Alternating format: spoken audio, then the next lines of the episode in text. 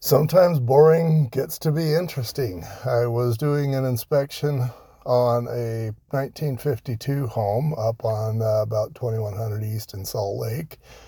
Um, this one looks like, you know, most 1950s homes are very boxy, maybe 25 by 40 with, you know, the living room and kitchen on one side and the bathrooms and bedrooms on the other side and then a basement.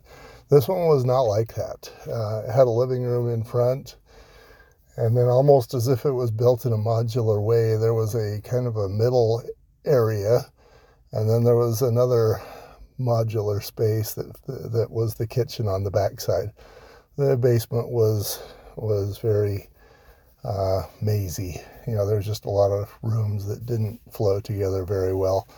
The client was concerned about there being cracks in the ceiling and in the walls uh, and also, there had been some cracks on the exterior. And uh, what we were able to determine, it had a red brick exterior, of course, because it was built in the 1950s.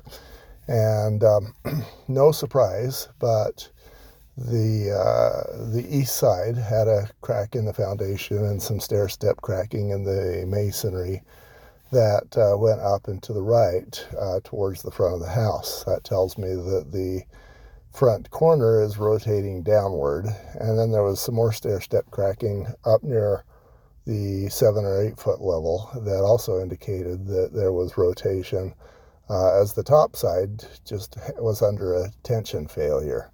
So that one we talked about that, and I told him about uh, about mud beneath your footing and how that causes houses to settle and rotate.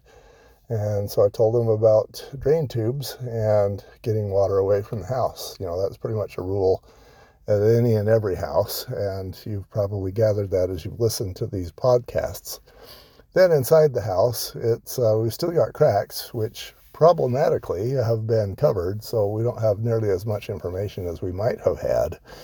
But cracks in the ceiling, which are typically thermal expansion cracks, but not at this house because there's a matching crack going down one of the sheetrock walls, which has been patched.